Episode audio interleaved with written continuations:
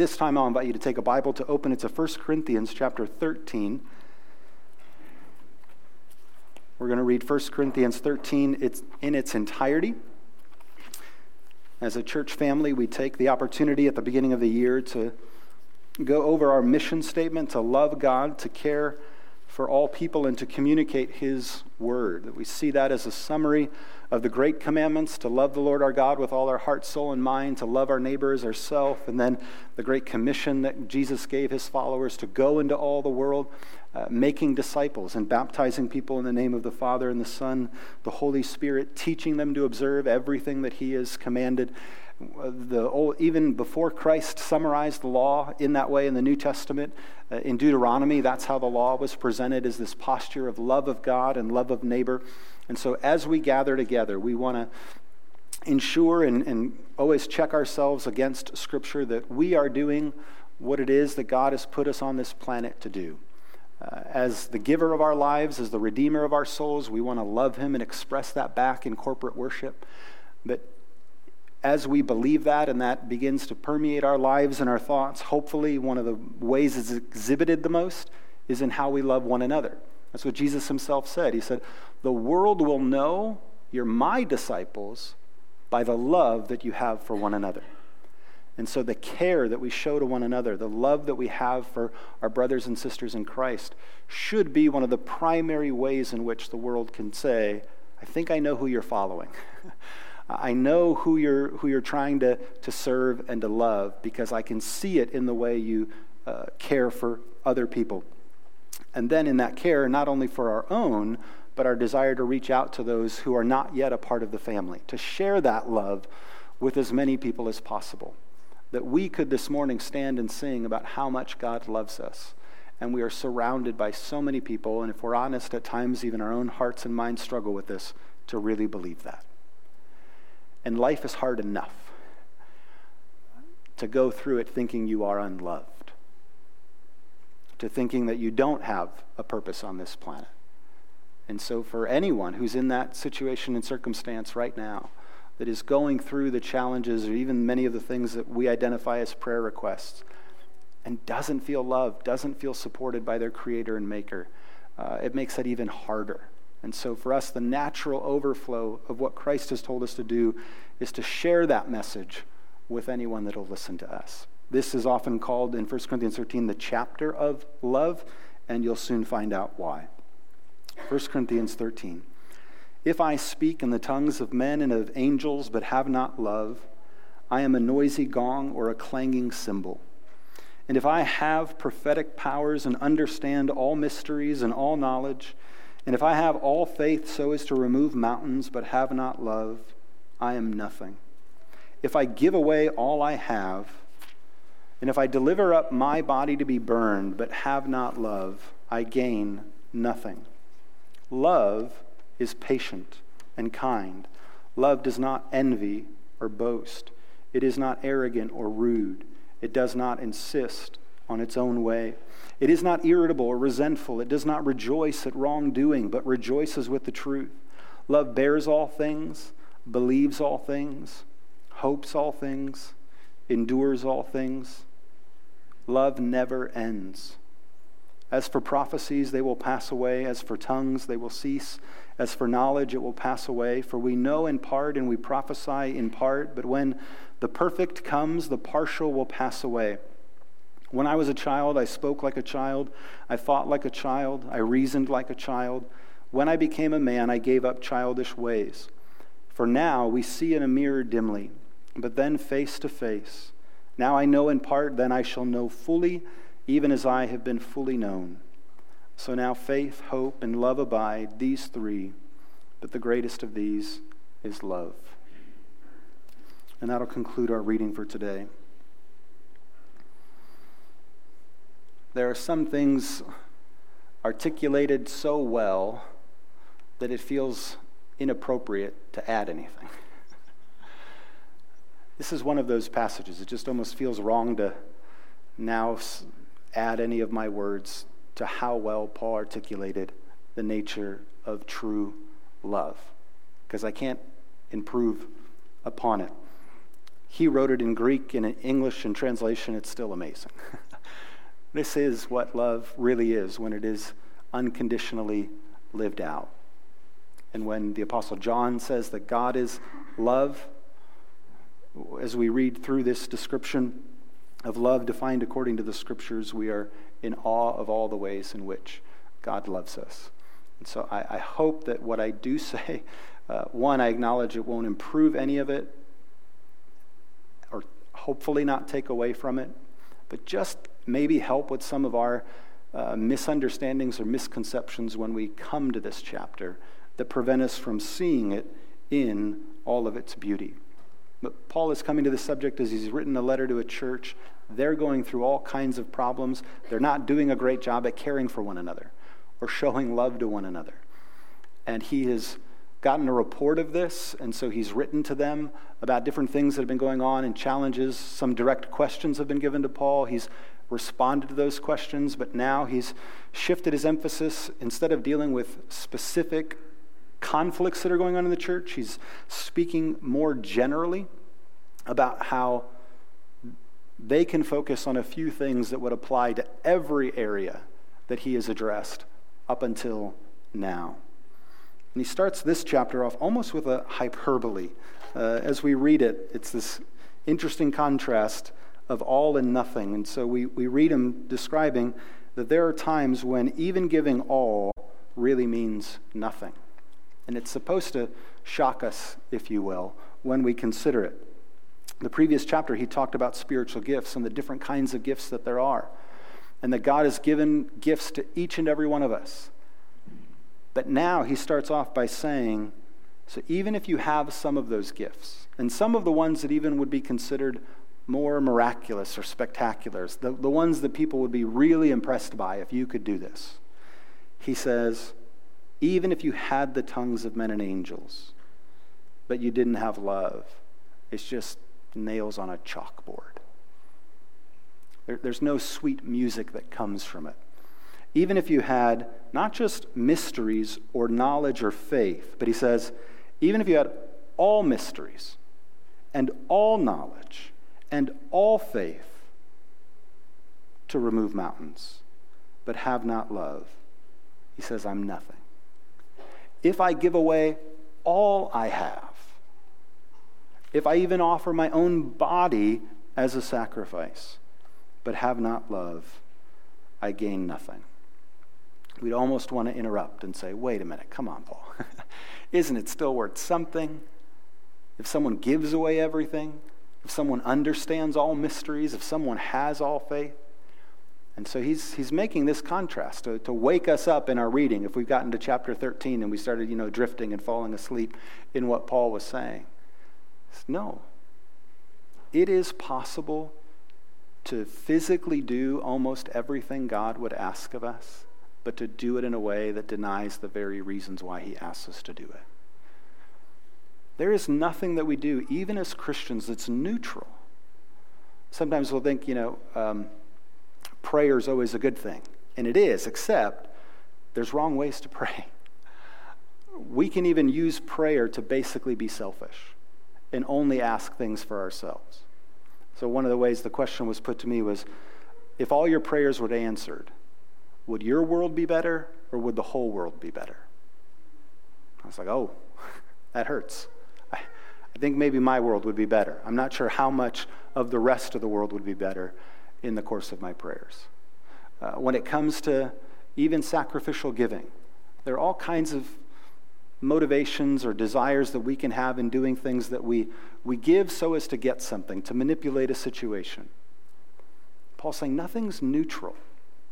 It's, all, it's possible for each and every one of us, even in our obedience to sacrifice, to knowledge, to faith, to miss the point of what it is that God really wants from us. And if I were to poll most of you and say, well, what is it that would make God just smile down upon you this morning and say, there's my daughter, there's my son, look at what they're doing? We would, most of us would revert back to a sense of thinking about the things we have to accomplish Did I do enough? Did I share enough? Did I say enough? Instead of the simple joy as to whether or not we're growing in our love for Him and our love for others. That what He wants most from us is our heart. He's powerful enough to manipulate any situation He wants. He's not organized the world to simply say, What I care most about is things getting done. But what He longs for the most is to see when things are done from a posture of love, from a heart that desires to obey Him. And there's something about the nature of true love and true worship that they can never be forced. If it's forced, it takes away from the reality of it.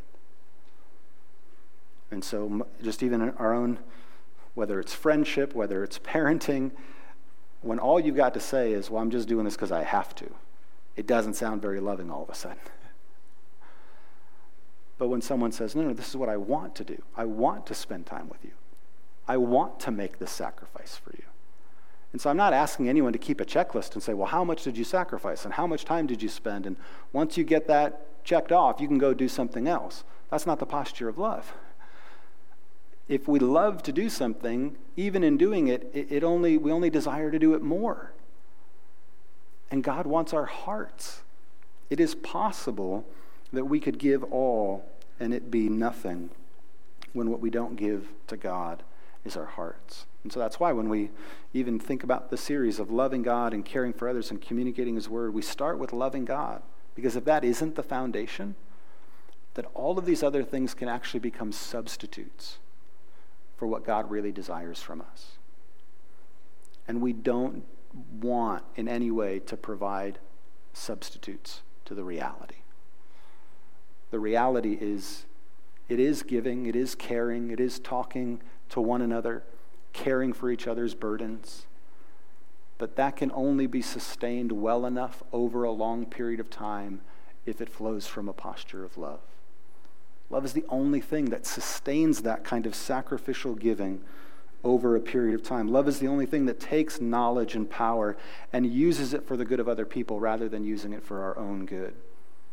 And so Paul tries to wake us up and say, listen, there are times when even everything we could do or give really is nothing, or we could miss entirely miss the boat if it doesn't flow from a posture of love. But then he contrasts that to say, so if these are all the things that we could do and love still not be a part of it, this is what it would look like if love is primary. When we're really doing things out of love Here's all the things we can do and not have love. But here are the types of things you can't do without it. because this flows from love. This is verses 4 through 7. Love is patient and kind. It doesn't envy or boast. It is not arrogant or rude. It does not insist on its own way. It is not irritable or resentful. It does not rejoice at wrongdoing, but rejoices with the truth. Love bears all things, believes all things, hopes all things, endures all things. And then verse 8 and this love never ends. When love is primary in everything we do, no longer are we having an evaluation of, well, do you have this cool gift and I have this gift that doesn't feel as cool? Or are you able to get this done and I'm able to get that done? You, you just, you completely change the way you evaluate and measure things. And say, every one of us, whatever we have, whatever our capabilities, can be patient and kind.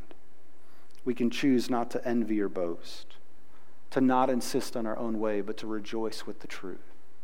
That is something that all of us are capable of doing. And when that's what's really experienced among us, you walk away from an environment like that, and whatever else we got done, you knew you were somewhere you were loved. And it's hard to define just how much a sense of security and safety comes into our, our minds and our hearts when we know that that's the environment that we're surrounded in where we're really loved in this way, with patience and kindness, where someone's not trying to force us to do anything, They want what's good for us. It doesn't rejoice at wrongdoing, so it doesn't mean it's a kind of love that just says yes and affirms every decision we make because we make a lot of bad decisions. And sometimes love confronts us on those things. But when we know that it comes from the posture of someone who truly cares about us, when love is primary, then we will have the ability to listen to those, even those harsher realities. Uh, so it's a phrase that's often said that uh, people won't care how much you know unless they know that you care. Right? That's what Paul's getting at. In ordinary relationships, you, you can sit around anyone and say, who's smarter or not, who knows more about this or that. But when the environment is one of love for one another, then all of that knowledge, all of that gifting, instead of being competition, is just blessing upon blessing, grace upon grace. And when sometimes 1 Corinthians 13 is described as the chapter of love, some people think of it as, oh, this is a chapter about marriage. And it's not about marriage. Paul addresses marriage many times in this letter. He's not talking about marriage. Everything he says applies to you if you are someone today who is married. this is how love should be. But this is how love applies if you're a parent to a child, or if you're a child to a parent. This is what love looks like to a sibling of yours. This is what love should look like to a neighbor or a coworker or a friend. Now, the people that have the closest proximity to us, who are our neighbors, who we do work alongside of five days a week, who we do go home to every night, of course, all of this should apply to them. But this isn't a romantic version of love that any one of us could walk away from and say, oh, I just haven't found that yet. I'm still hoping to. No. This is a description of love that can be characteristic of every relationship we have. Because the person on the planet who lived this out the best was Jesus Christ, who himself was never married on this earth. And he had no limitations on how he could love people. He still sets the bar the highest for what it means to love other people, to care about them to give them that sense of security and safety and knowing that they're safe because love was primary in everything that he did. And so, in that, love doesn't wait, love initiates. Jesus said, I have come to seek and to save the lost. In my love for people, I'm going out of my way, not seeking my own not insisting on my own, but doing what I can to help someone who's in a situation that needs support and encouragement and care. And so, if that Jesus said to all of his disciples that the primary way in which people will know that we're his followers is to love like him, yes, that means marriage if that's part of the equation, but it means parenting, it means friendship, it means sibling relationships, it means loving your grandparents. It means grandparents loving their grandchildren and everything in between. That as we follow Christ, He will continually to challenge us to make love primary. And then as He describes it at the end, He says, This kind of love, the blessing of it when we allow it to be primary for us. So this is the one thing that will just continue to grow over time and even into eternity. And he says, There's going to be a day that comes when whoever has the gift of prophecy, prophecies will end. There's going to come a time when whoever has the gift of knowledge and wisdom, it won't be needed. That will end. One of the reasons to make love primary in everything we do is because this is something that we can commit to now and invest in that just continues to grow. And so, in the experience of heaven forever with God, we won't have faith anymore because we'll see, we'll know. We won't need someone else to prophesy for us what the reality is because we'll all know it equally. But what we would never exhaust is then the enjoyment of that in a loving relationship with our Heavenly Father. And so, if we give ourselves to it, we are giving ourselves to one of the most difficult things in the world to love like this. But then we are giving ourselves completely to the one reality that we know endures forever. And so he says, So now faith, hope, and love abide, these three, but the greatest of these is love. Are you like me in that when you read this chapter, you're incredibly convicted at how not loving you are? this is a high bar. Some people will say, uh, as they characterize the scripture, you know, in the Old Testament, there were all these rules. In the New Testament, everything's based on love, with the sense that, like, it was all hard back then and now it's easy. Whereas if you really read what Jesus asks us in love, it's not easier. In some ways, life is easier just based on technology and things, advances in modern medicine. But Jesus, when he was teaching the Sermon on the Mount, said, You've heard it said you shouldn't murder anyone. I'm telling you, don't even hate them. Don't be angry at them without a cause. Which one of those is harder? I think I can hate someone and just hold it down and drive away. But Jesus is saying, I'm, that, that's not, I'm not actually telling you that's great. I'm saying, try even not to do that. Try to love them. And I'm telling you to even love your enemies. The Old Testament, said, don't violate the covenant of your marriage by having any relationships with someone outside of your marriage. Don't commit adultery.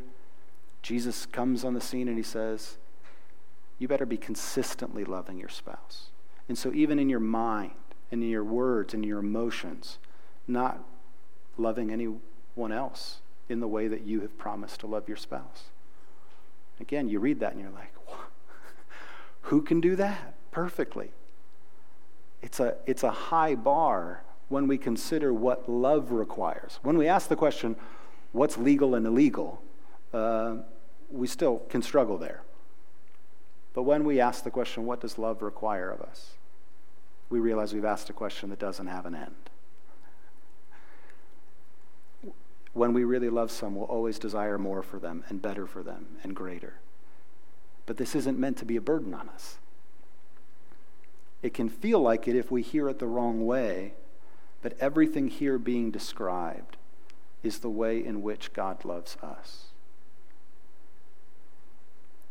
He loves us like this. And when he asked the question, What does love require for all of these people? And the answer was, It requires the death of your son on a cross. He did it. So that he could give to all of his children the promise of eternal life. His love had no limits. It's, it, it's the the best source of motivation for the songs that we sing. And that's why uh, Jerry and the team chose all their songs this morning based on love. There's no greater attribute of God that we could lift up than that sacrificial love that He had for us.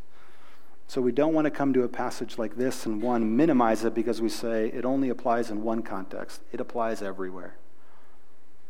But we also don't want to come to it and miss out on the fact that God is ultimately the one who loves us the most. And in that love, this is what he wants to pass to the world through us. In his love for us, he wants to build us up and say, I want you to love other people like this, and I want to give you what you need to do it. So that the very first verse of the next chapter in 14, he says, Pursue love and earnestly desire the spiritual gifts, especially that you may prophesy. So, if you will, he's almost imagining that someone's saying, well, if we, if we get love right, then all those other things don't matter. He's saying, no, no, it's still okay to pursue prophecy, it's still okay to pursue spiritual gifts. But do it all together. Once you know the right motivation and the right reason to do it, now go do everything in love. None of knowledge isn't bad, faith isn't bad, prophecies aren't, none of those things are bad. We make them bad if we do it without love. But when love becomes primary and it's the thing that we want to grow in, now in love, he invites us to grow in every other way. If you really love someone, you want to grow in your knowledge of them. You want to know more practically how to help people. You want to gain skills that other people need that they could be benefited by. None of those things become wrong but we pursue them the best and we enjoy them the most when we do it from a posture of love. Let's pray. Heavenly Father, we thank you that you have created the church to be a place where we can love one another and show to the world that we are your disciples. That we really follow you, the most loving one. And we pray that in any ways that the enemy of our souls wants to convict us so that we despair, when you want to assure us and encourage us of just how great your love is, that you would help us to silence the voice of the enemy and to, to hear you speak to us of your patience and your kindness, of your willingness to lay down your life for our good, so that nothing we would do in this world would, would function as a, a substitute or as a way to make up for our own insecurities, the ways that we don't feel loved, but out of the fullness of what you've done and what you've given. We would be able to love other people.